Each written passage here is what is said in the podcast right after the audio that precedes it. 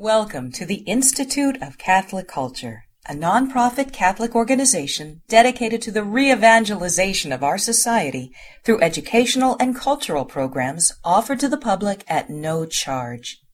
This and other presentations, hundreds of hours of audio, are available for free on our website, www.instituteofcatholicculture.org. There you can listen to or download educational programs related to all aspects of our divine faith, and you can review our schedule of upcoming events. We hope you can join us in person. The handout reference during this presentation is available for download on the audio section of our website. Our speaker this evening was ordained in 1996 when he finished his Master of Arts degree at the Angelicum in Rome. He has served various assignments for the Diocese of Arlington at St. Bernadette's in Springfield, St. Patrick's in Fredericksburg, St. Rita's in Alexandria, and as a pastor of St. John the Beloved in McLean. He currently serves as the Episcopal Vicar for Clergy.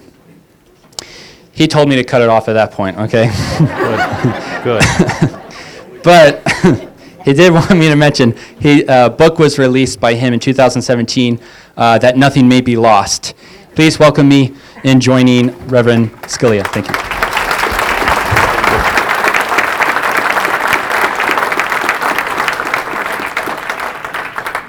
Thank you, Andy. It's good to be with you. And uh, since we have to be out by 8, um, I'm just going to be real quick here.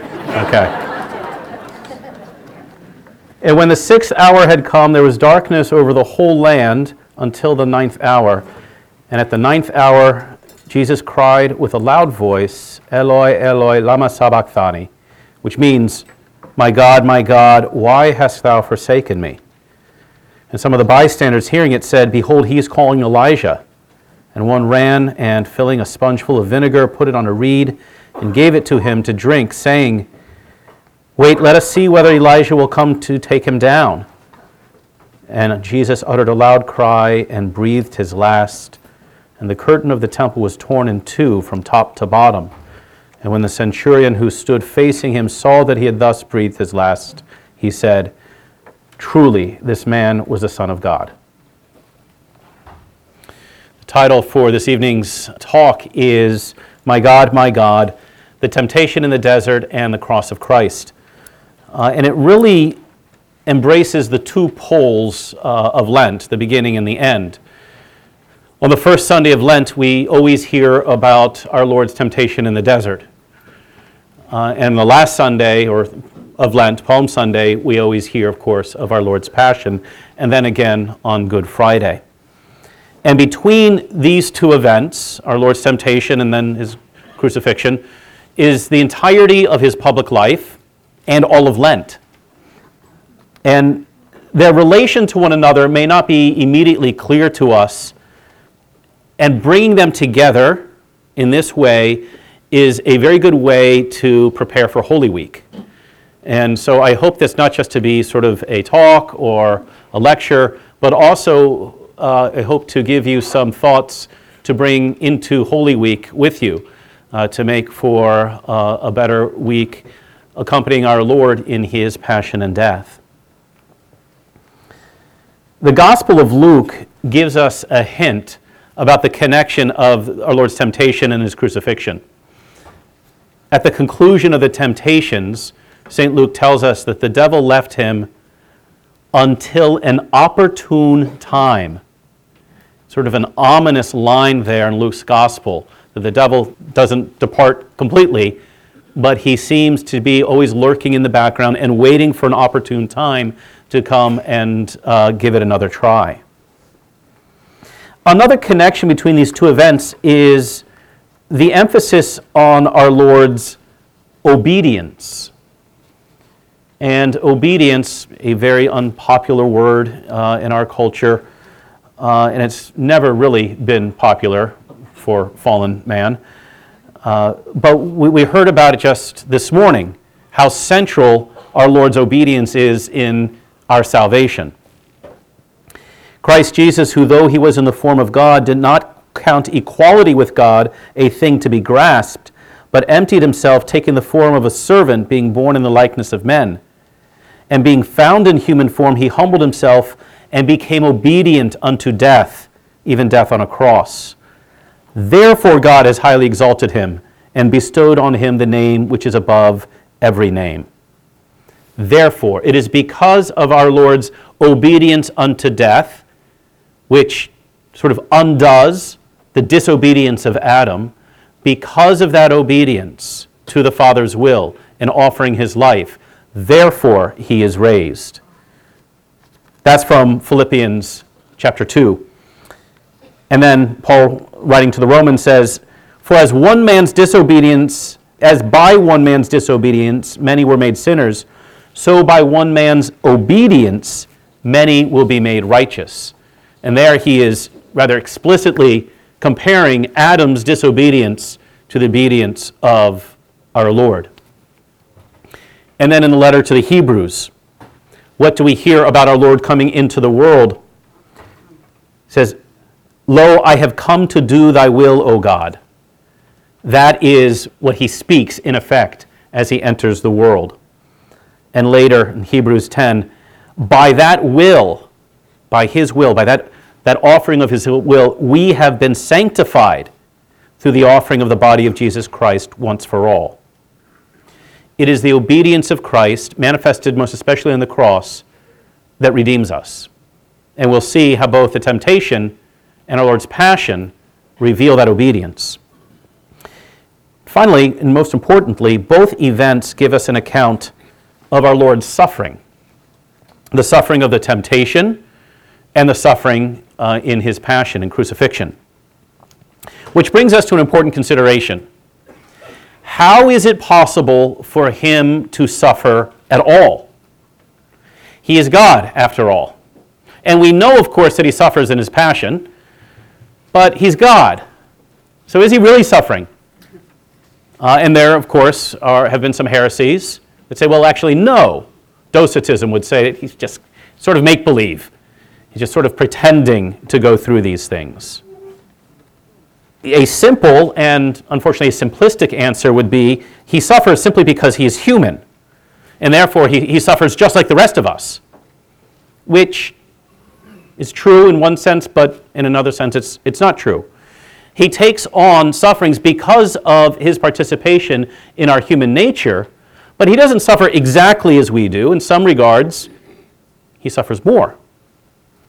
And it's a simplistic solution because it fails to take seriously our Lord's perfect humanity or his sacred humanity, which is a consequence of the incarnation.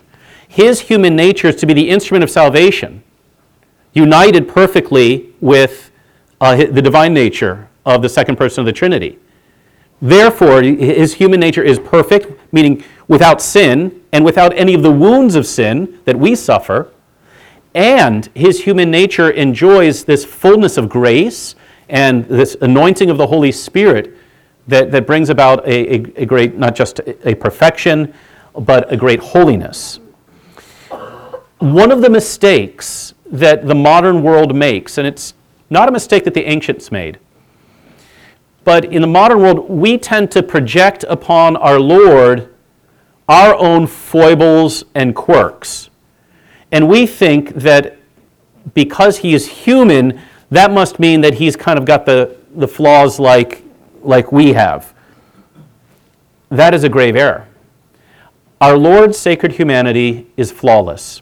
There's no wound or no division uh, within him. We suffer a division between our intellect and our will. Even when we know what we ought to do, we don't always choose that thing. We suffer division between our, our body and soul. Even when we know we ought to get out of bed and go to work or go to Mass, we don't, or we don't want to anyway. Uh, and we suffer a disharmony in our emotions, or sort of going off the rails, running like running around the house like a bunch of rotten children, right? Our Lord suffered none of these, of this disharmony, none of these divisions. His body and soul enjoy perfect harmony, his intellect, his will, his passions. Everything in him is as it should be, uh, according to human nature. When he willed something, he willed it perfectly, not halfway the way we do. Uh, he saw things clearly, not indistinctly the way we do. Uh, his capacity to see things and to see persons was not compromised by any selfishness. And his passions were perfectly ordered. So when our Lord was angry, he was angry for the right reason and in the right way.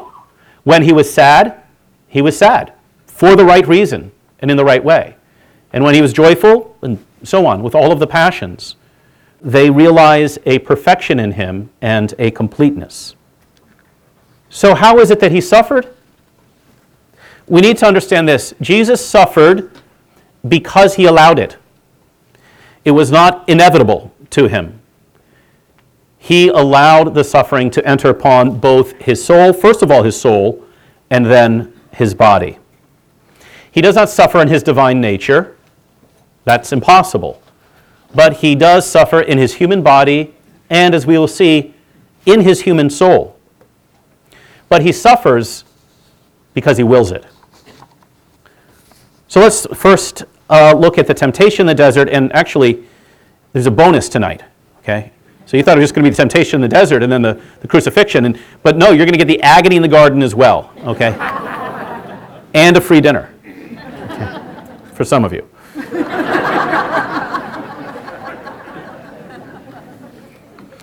so the first account of our Lord's suffering is the temptation in the desert. Well, to understand the temptation, actually, we need to step back a little more and think about our Lord's baptism. We typically see these two events as, as separate things because the feasts are, are different, right? We have the baptism of the Lord is in January, and then the temptation of the Lord is first Sunday of Lent, and those are separate. But really, they're right next to each other in the Gospels, and they, they really are meant to uh, be connected we need to understand our Lord's temptation and, by extension, his agony in the garden and his passion in light of his baptism, and vice versa. So, baptism was a ceremony in which a person was submerged, put full underwater, in repentance for sins. And I'm talking about the pre Christian ceremony of baptism, which was not a sacrament, but a ceremony, what we would call sacramental, probably. And notice the two essential elements submersion, and sin. Jesus comes and he's baptized by John.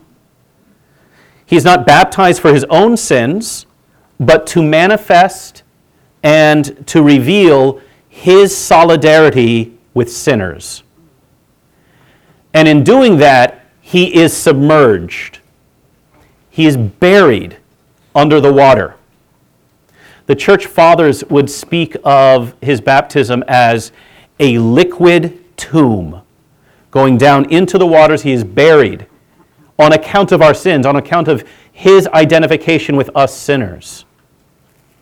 And some Christian iconography depicts this very powerfully. Uh, the artist uh, Rupnik, who uh, did the uh, mosaics over the John Paul II shrine, uh, the depiction of the baptism of the Lord it's very deliberate. If you look at it, it is as though our Lord has been buried under the water. He's, he even has sort of the, the posture of someone in a tomb. This is deliberate and it is accurate. Our Lord's baptism, baptism is already pointing to his death and burial. So at his baptism, he unites himself with us sinners and is buried on our behalf. And immediately after that, he goes into the desert. Why? To be tempted by the devil. Now, we have to put out of our mind this thought that our Lord was just on retreat, right? For 40 days, and the devil came along and sort of ruined it, you know. It was a nice desert experience until the, you know, the devil came.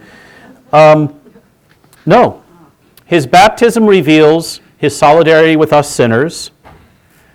His temptation in the desert is a living out of that solidarity with us.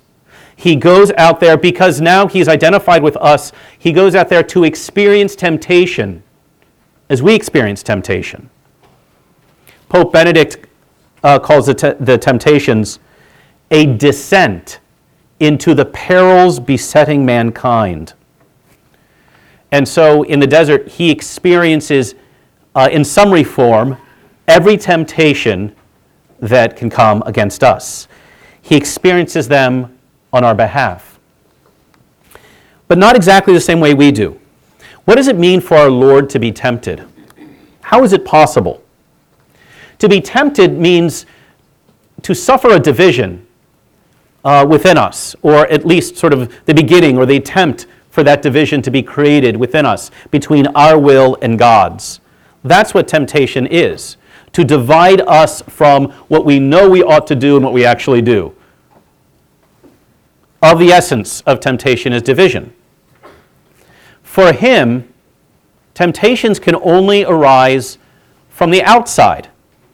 Now, we, we know that we can be tempted without anything from the outside uh, introducing thoughts or images, words into our, into our, our soul. Now, because we are already somewhat divided within ourselves, because we already have these wounds of sin that we, that we suffer, we can be tempted interiorly without any outside suggestion. It doesn't make it any easier that the devil is always giving outside suggestions, right? And your friends during Lent saying, well, why don't you just have a drink, you know, when you gave it up for Lent or have some dessert. Those are all trying to divide you, right, uh, from your Lenten resolutions. Our Lord's temptations are different. They don't come from within him. That would be impossible. Because his human nature and his divine are perfectly united. His human nature enjoys perfect integrity. There's no place for division there. So the temptations have to come from the outside. And he suffers them. He allows himself to be tempted. You know, when our Lord goes out into the desert, he's going out there precisely to sort of put a stick in the devil's nose right there. He's going to pick a fight. That's why he goes out there. He goes out there in order to the, you know, basically confront the devil and undergo these temptations on our behalf. So, what was the division that the devil is trying to introduce? Exactly how is he trying to tempt our Lord? What's the goal? Catechism summarizes it beautifully. Satan tempts him three times, seeking to compromise his filial attitude toward God. So here's the Son of God, and the devil wants to compromise the devotion of the Son to the Father. That's his end goal. Each temptation has that purpose. And that is the suffering that our Lord allows himself to endure these, these awful suggestions, these terrible proposals that would detach him from his own father. So notice how the tempter begins. If you are the Son of God, his sonship, his filial attitude toward God, that is the issue from the start. If you are the Son of God, command these stones to become loaves of bread. Satisfy physical hunger, worldly wants. That is what the devil is getting at. Focus on the material and the physical needs, not the spiritual. The second temptation has the same beginning. If you are the Son of God, throw yourself down. Throw yourself down from the temple, for it is written, He will give His angels charge of you, and on their hands they will bear you up, lest you strike your foot against a stone. In other words, do this and force your Father to help you. Make him prove himself. And finally, and the most powerful, haunting temptation all these I will give you, all these kingdoms, if you will fall down and worship me. If you will settle for worldly power and just forget about that whole stuff about eternity and the kingdom of God. Just settle for these kingdoms here. And every single temptation is trying to cut short that filial attitude to the Father, which is expressed in obedience in going to the cross. Those are the temptations. Notice how our Lord triumphs over these. It's not by clever debating, it's not by a, a show of his almighty power. Obedience. To each temptation, our Lord quotes a passage from Scripture and he doesn't just quote it as a clever response, but he quotes it because he trusts it to be true. His human nature he is relying on this. He is being obedient to what the Father has given him in those words. Temptation is overcome not by reason or power, but by obedience. And notice that our Lord will encounter these temptations throughout his public ministry. Moses gave our fathers manna in the desert. What do you do? That was one of the, one of the lines of the crowd to our Lord in Capernaum. Uh, the crowds demand a sign. Give us a sign. Same way the devil was saying, just throw yourself down from here, do a miracle. The demand for earthly power. After the multiplication of the loaves and fish, what happens? They want to come and make him king. And we see these especially during his passion. In the passion narrative of Matthew, Mark, and Luke, I mean, how many times do we hear the question, Are you a king? You are the king of the Jews then. Always thinking and sort of putting before him worldly power. Prophesy, save yourself, let God deliver him, do a miracle. There are the temptations, finding voice again during our Lord's passion. And Herod, well, Herod, why did Herod want to see our Lord? He wanted to see a miracle. That is the beginning of our Lord's public ministry, the temptations. And he undergoes them on our behalf to give us an example and to triumph over them for us, so that more obedient we are to him, the more we triumph over our own temptations. Fast forward three years to the end of our Lord's public life. By this point in the narrative, we have a better sense that our Lord suffers only because he allows it. Over the course of his public life, he has shown by word and by deed that he is entirely in control. John 10 I lay down my life that I may take it again. No one takes it from me, but I lay it down of my own accord. I have power to lay it down, and I have power to take it again. He is entirely in control. And then a scene that I like a lot, Luke 13. At that very hour, some Pharisees came and said to him, Get away from here, for Herod wants to kill you. And he said to them, Go and tell that fox, Behold, I cast out demons and perform cures today and tomorrow, and the third day I finish my course.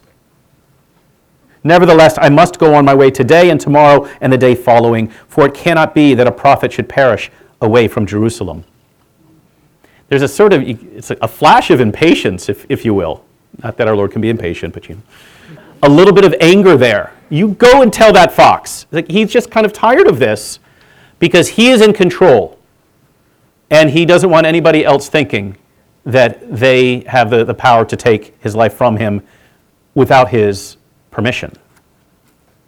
Early in his public life, when he visits Nazareth, and this is a warning to any priest ever assigned to his home parish. Um, and they rose up and put him out of the city and led him to the brow of the hill on which their city was built, that they might throw him down headlong. But passing through the midst of them, he went away. Sort of this miraculous just going through the crowd. No explanation of really why they were unable to kill him. And then John chapter 7 just had this recently, daily mass. So they sought to arrest him, but no one laid hands on him because his hour had not yet come. And that's a theme throughout John's gospel our Lord's hour. And he is in control of that. It is the agony in the garden that begins his passion. We call it the agony in the garden. It's entirely an interior agony, consisting of his human will being perfectly conformed to his divine in obedience to the Father. His human will understandably draws back not just from death, but from all of the torture and the brutality that he is to suffer. And not only that, but because he sees all of the sins that will rush upon him. The consequence of every sin being placed on him, his human will naturally draws back from that. And so the agony is this ascent of the human will. Not that it is in opposition, but that it needs to give a full yes to this. And so, understandably, he says to them as they arrive at the garden, My soul is very sorrowful, even to death. And he prays, My Father, if it be possible, let this cup pass from me. It's understandable. But because his human will is perfectly united with his divine will, he continues, Nevertheless, not as I will, but as thou wilt. This is the opportune time. This is the moment that the devil's been waiting for. And at this moment, with those words, nevertheless, not as I will, but as thou wilt, with that, he opens himself up to suffering all the consequences of sin and allows all of that horror to rush in upon him. Cardinal Newman is a great guide for this scene and to understand what happens in our Lord's soul. And I have a handout. It is from Newman's meditation, The Mental Sufferings of Our Lord. You can find it online, the full thing. In another piece, Newman describes the scene in the garden in this way. He says that our Lord removed by his own act the prohibition which kept Satan from him and opened the door to the agitations of his human heart. Some of the parts of the uh, meditation on our Lord's mental sufferings are, are worth quoting. And this is Newman describing what happens in the garden and what kind of suffering our Lord is enduring. Our Lord said, Now I will begin to suffer. And he did begin. His composure is but the proof how entirely he governed his own mind. He drew back at the proper moment the bolts and fastenings and opened the gates, and the floods fell right upon his soul in all their fullness. You see how deliberately he acts. He comes to a certain spot, and then giving the word of command and withdrawing the support of the Godhead from his soul, distress, terror, and dejection at once rush in upon it. He put himself within its reach, within the devil's reach. Sin could t- not touch his divine majesty, but it could assail him in that way in which he allowed himself to be assailed, that is, through the medium of his humanity. There, then, in that most awful hour, knelt the Savior of the world, putting off the defenses of his divinity, dismissing his reluctant angels, who in myriads were ready at his call, and opening his arms, baring his breast, sinless as he was, to the assault of his foe of a foe whose breath was a pestilence and whose embrace was an agony.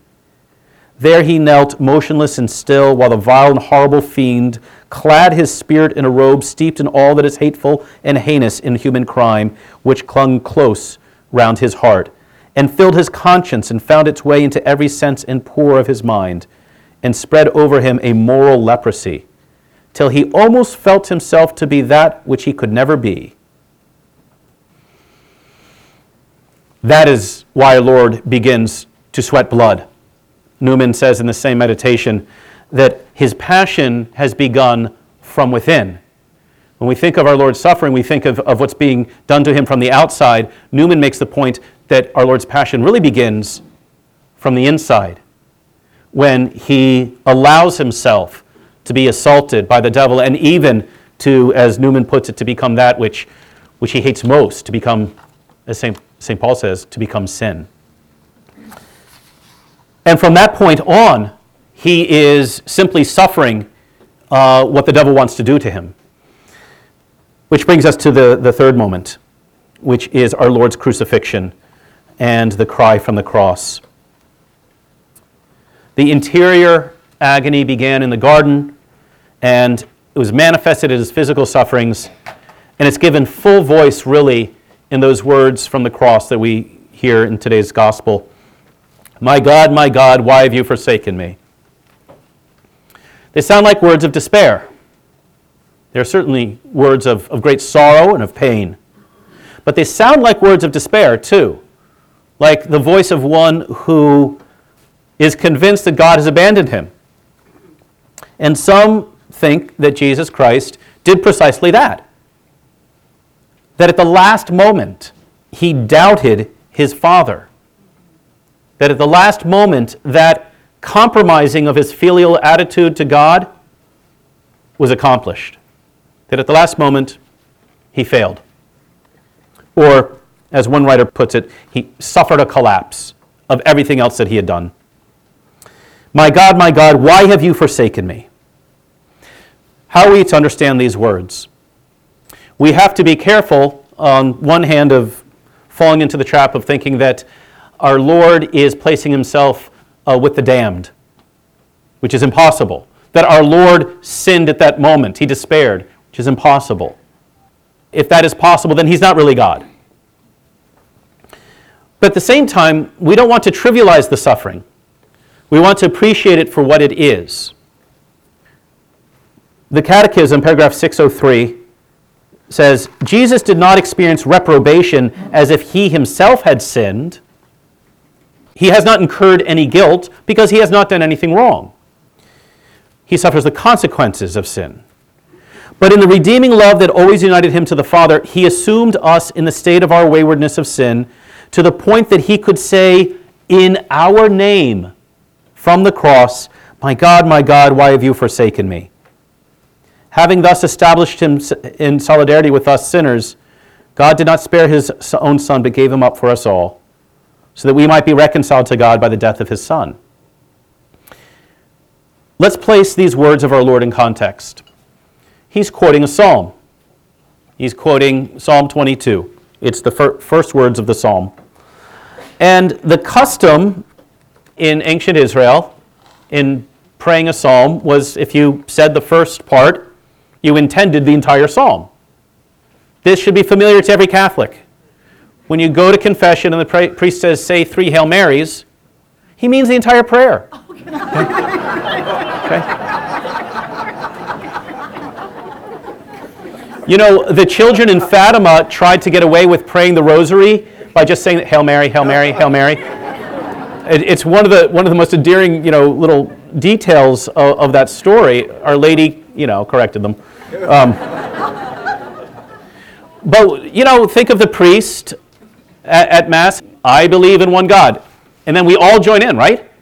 Or you know, Gloria in excelsis Deo. He he intones it, and then from that is intended the entire thing. We even refer to the prayers just by their first word or words. The Our Father, the Hail Mary, the Gloria, the Sanctus. So this is familiar to us. Our Lord doesn't mean just these words that he speaks. This is the high priest praying from the cross in the name of all humanity. He intends the entire psalm, which is why the psalm for today at Mass was Psalm 22, so that you could put into context the words that you would hear during our Lord's Passion. And before looking at the psalm itself, let's make note of another aspect of the psalms in general. And that is the two dominant themes that they have of lament and praise. These are the principal themes we find, find throughout the Psalms. And Pope Benedict, he reflects beautifully on this, on how these are inseparable. He says, these are two related dimensions that are almost inseparable since supplication is motivated by the certainty that God will respond, thus opening a person to praise and thanksgiving. And praise and thanksgiving stem from the experience of salvation received. This implies the need for help, which the supplication expresses. And really, any reflection on human life or the life of prayer knows this. At certain times, it's lament, and other times, it's praise one never really excludes the other, they depend on one another. And this is especially the case with Psalm 22. And so this would make great prayer at the end of the day, today, or perhaps every day of Holy Week. My God, my God, why have you forsaken me? Why are you so far from helping me, from the words of my groaning? Oh my God, I cry by day, but you do not answer, and by night, but find no rest. Anyone who has prayed to God in need and not heard or received an answer immediately can identify with these words. And what a great consolation to know that Christ Himself prayed them. And then the tone changes. Yet you, alone, you are holy, enthroned on the praises of Israel.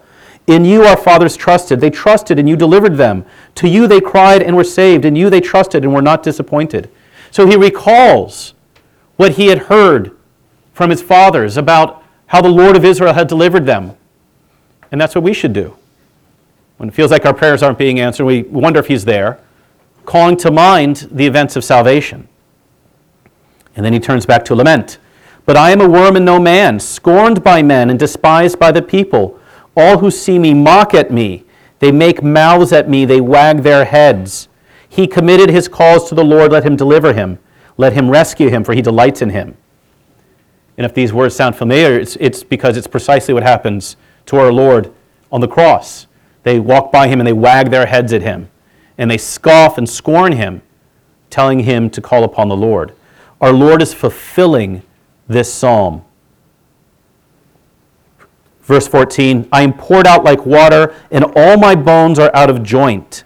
My heart is like wax, it is melted within my breast. My strength is dried up like a potsherd, and my tongue cleaves to my jaws. You lay me in the dust of death. Yes, dogs are round about me. A company of evildoers encircle me.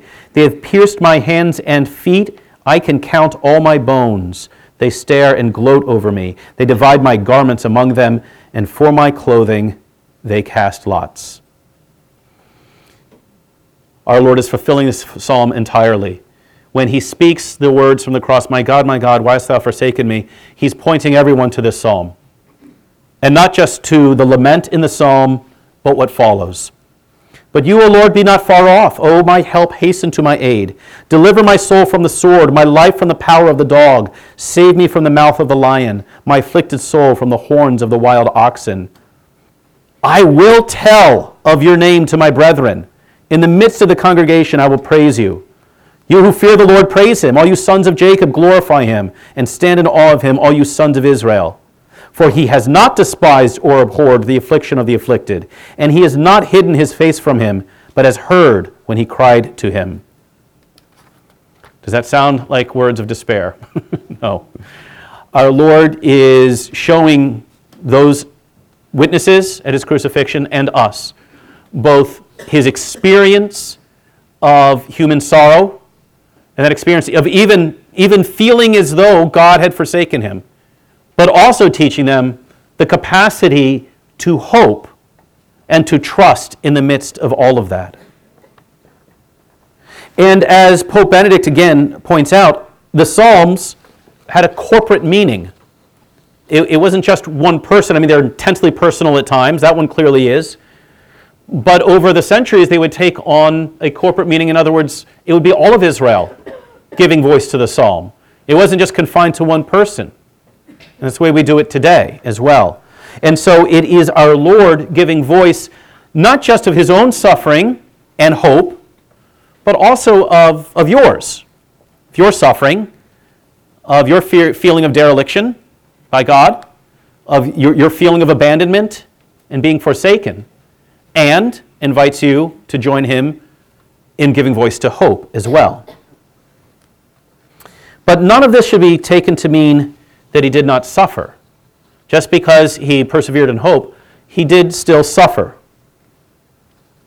Humanly speaking, he has no sense of our Lord's presence, of, of his Father's presence. He allows himself that. Now, this is a tricky thing because he still, in the higher part of his soul, as St. Thomas would, would say, is he still has the beatific vision. He, he still looks upon his Father.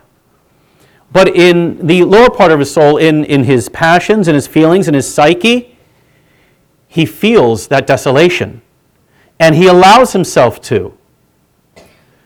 So there is this tension of expectation, of, of hoping in his father's deliverance, but also of agony in, in the present moment.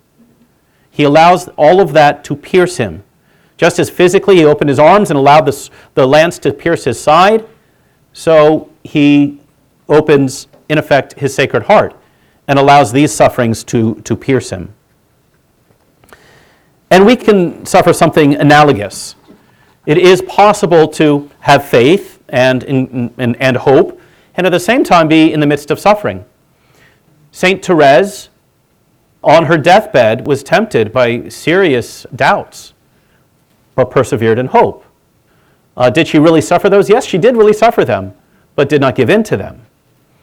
Uh, St. Teresa of Calcutta, St. Teresa's namesake, for decades had no, no sense of God's presence or love, no sense that He was there at all. Did she really suffer that? Yes, absolutely. You read her writings, it's very clear that there is an agony in her soul. But still, in the higher part of her soul, she is trusting. Now, that's a weak analogy. Uh, perhaps even weaker is something as simple as, as when you go to console someone, go to visit someone who's in the hospital. And even though that person continues to suffer physically, there is some consolation in your, your being there. So these things can, can coexist. Which brings us again to the purpose of his experience, all of this. In speaking of these analogies, it reminds us again that he experiences the temptation in the desert, the agony in the garden, and that great suffering on the cross, not for his sake, but for ours. And that it sort of enhances the suffering. And his perfect huma- humanity enhances the suffering as well. Some of you have heard me make the analogy before.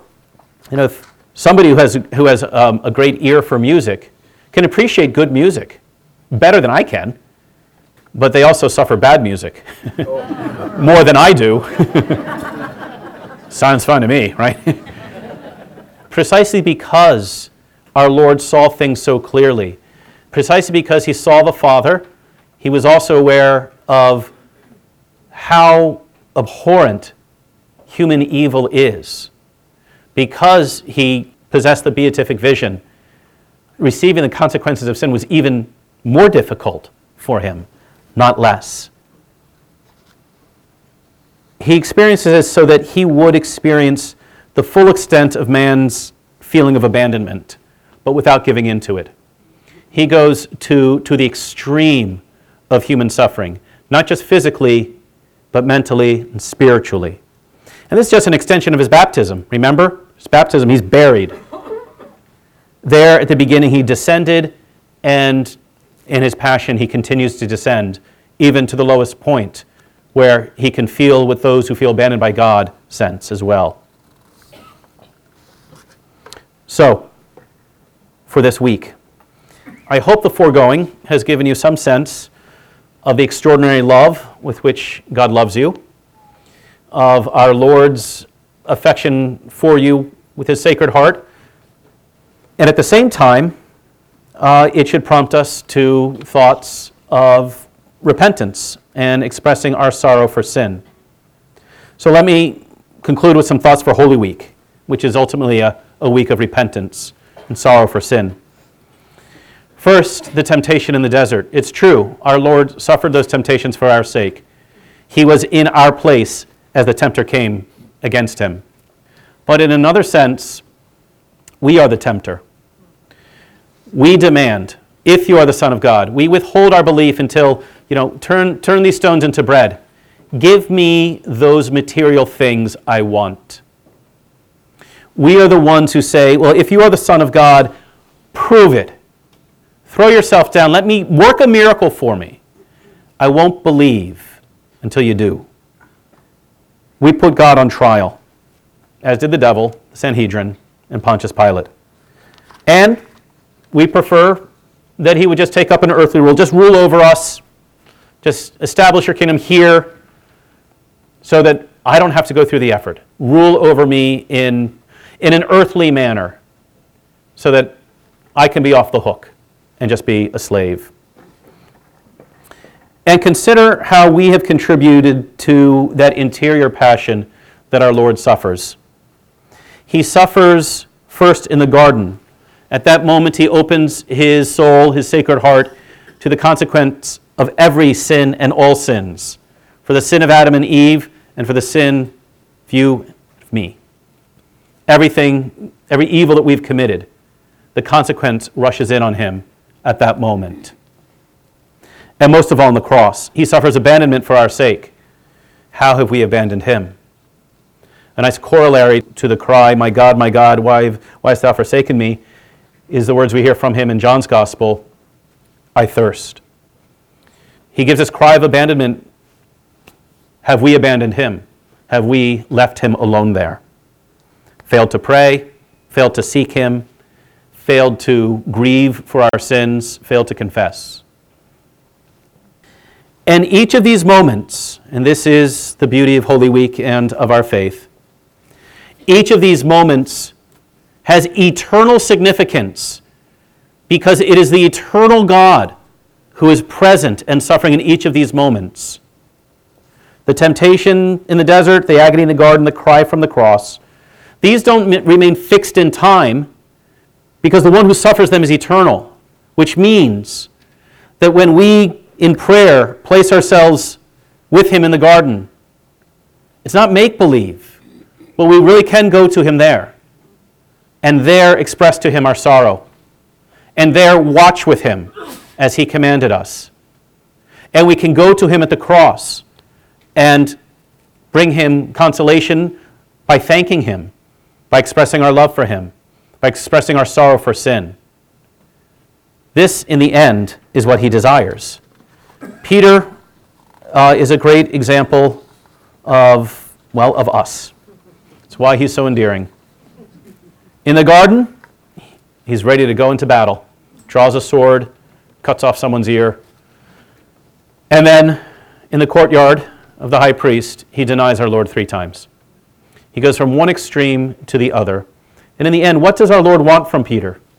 He just wants Peter to be with him, to accompany him, to be sorrow for, sorry for his sin, to console him. We don't think that's very much because we don't believe enough.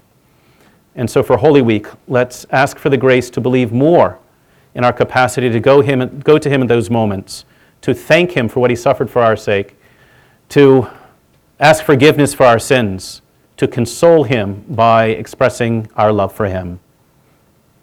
We adore you, Christ, and we praise you, for by your holy cross thou hast redeemed the world. Our Lady of Sorrows, pray for us. In the name of the Father, and of the Son, and of the Holy Spirit. Amen.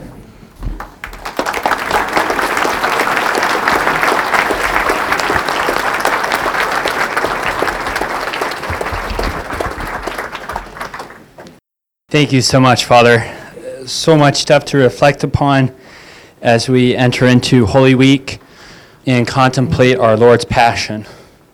Okay, questions and answers. Who's first? Father, is there a way, or can we even today comfort Christ in his passion of 2,000 years ago? Yes. And how? Yes.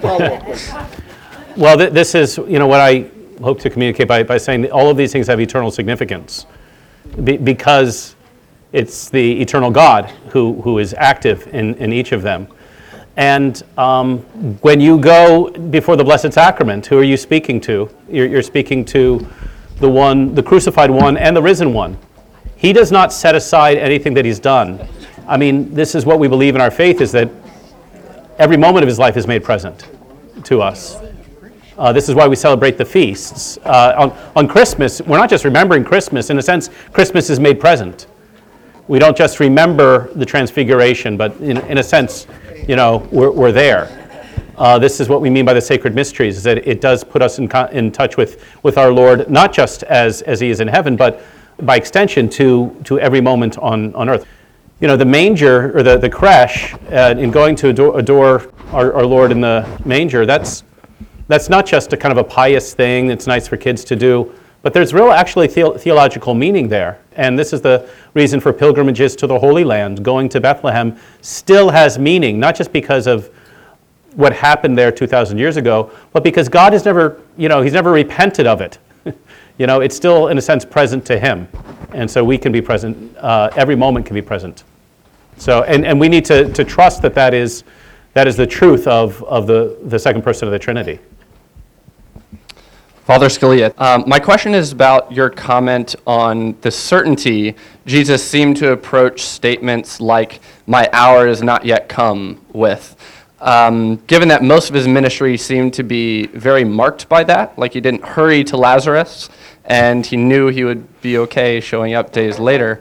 But the notable lack of that at the beginning and the end of his ministry and the nature of suffering you were talking about, have either the church fathers or modern theologians, or do you have a certain take on responding to his mother when he says, Woman, my time has not yet come? And yet he proceeds in Cana to turn the water into wine for his first miracle. Right. And then also seems to genuinely ask, My God, my God, why have you forsaken me? First, that, that certainty is, is very early on in his ministry. And uh, the wedding feast at Cana is very early on in, in John's gospel. It's his, it's his first miracle. And so already then he is speaking of his hour. Now, let me take, take up that, that, point, that question about, yeah, what happens there? Have you ever tried to set God's schedule? Doesn't work, does it? You know? That whole scene speaks of Mary's extraordinary privilege. Woman, how does this concern of yours involve me? My hour has not yet come. Of course, he's referring to his passion. And she, in effect, sets it in motion, turning to the servants servers and say, Do whatever he tells you. She sets everything in motion. It's, it's really at her, not even at her bidding, just at her observation, that he works his first miracle, which sets everything in motion, bringing him to the cross. To my mind, that scene speaks of Mary's extraordinary power uh, and prerogative.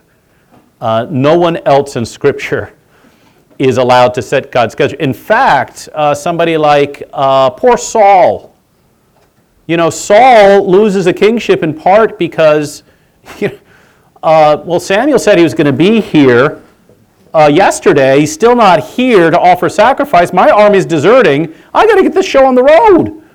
And so he starts sacrificing, and Samuel shows up and goes, What are you doing? Boom, Saul's punished for that. uh, Abraham tries to take things, and, you know, listen, child of the promise is not coming along. You know, uh, God helps those who help themselves. No. Didn't work out well. Um, and, uh, but Mary is unique in this, that uh, she sets everything in motion. And the last question about his, his cry, my God, my God, why have you forsaken me? Two things, uh, if, if you could just boil it down to two points. Yes, he does experience this feeling in his psyche, in, in what we call the lower part of his soul. The, the feeling that those people may have that God has abandoned them. He does not consent to that. He does not deliberately choose to despair. That's the first point. The second is that we need to understand that, that line as intoning the entire psalm. So it's not just a cry of desolation, but it includes also with it uh, words of, of great hope and expectation.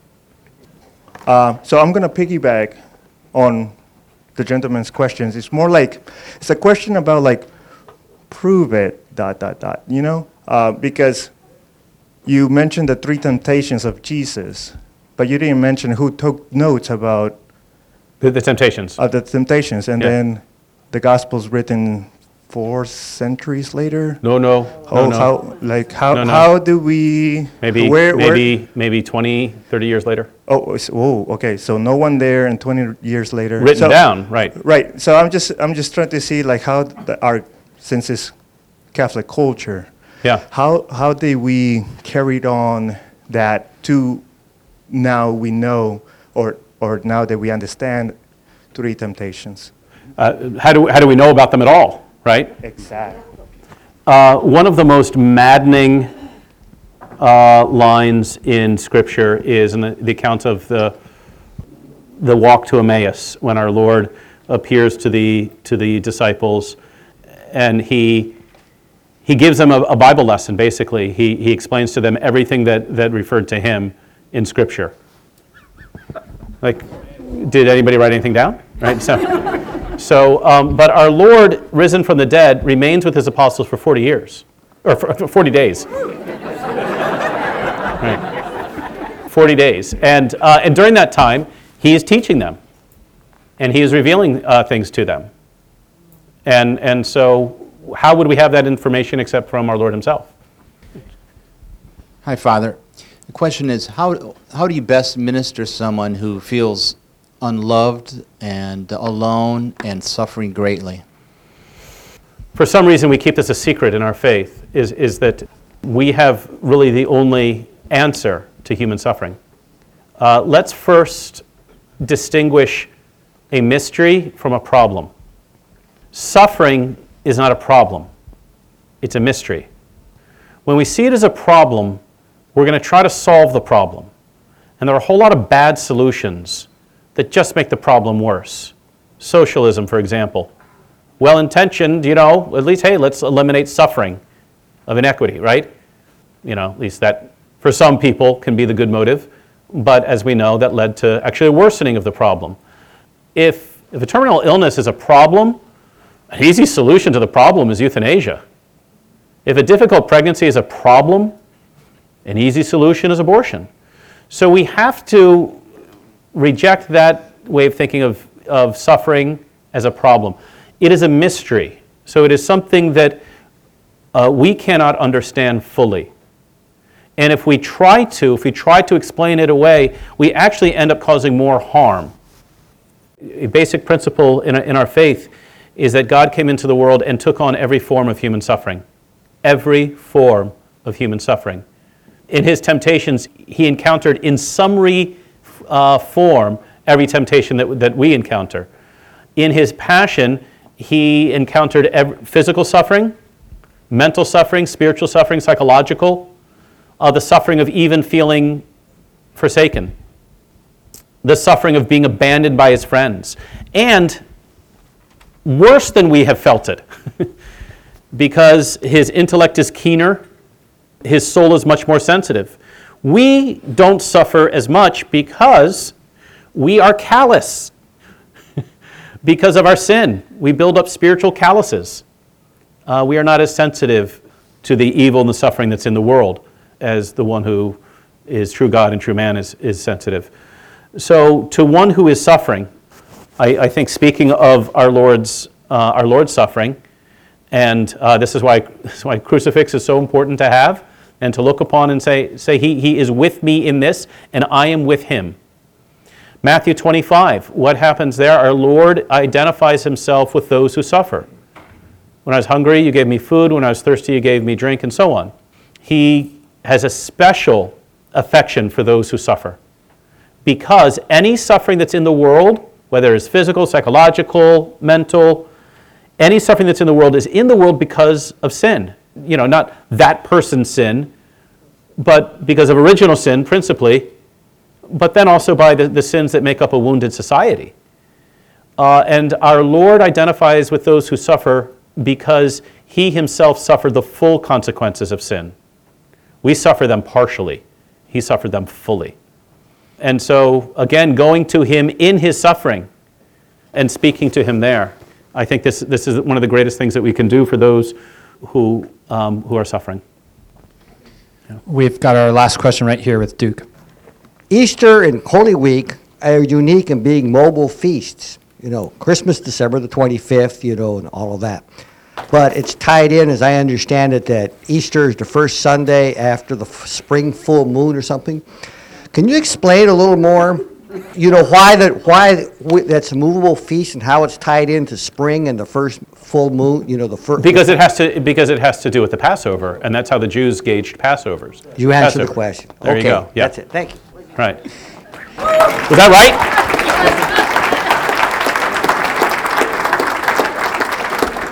Father, thank you so much for being Good. so generous with your time. Conclude with a blessing yes, here? please. Okay. The Lord be with you. Through the intercession of the Blessed Virgin Mary and of Saint Joseph, may the blessing of Almighty God, the Father and the Son and the Holy Spirit descend upon you and remain with you forever. Amen. Amen. Go in peace.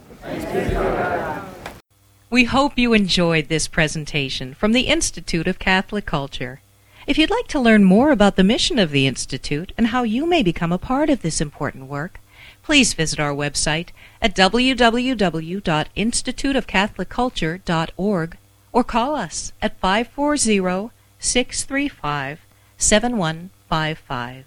And may the glory of Christ Church be ever more manifest upon the earth. St. John the Evangelist, pray for us.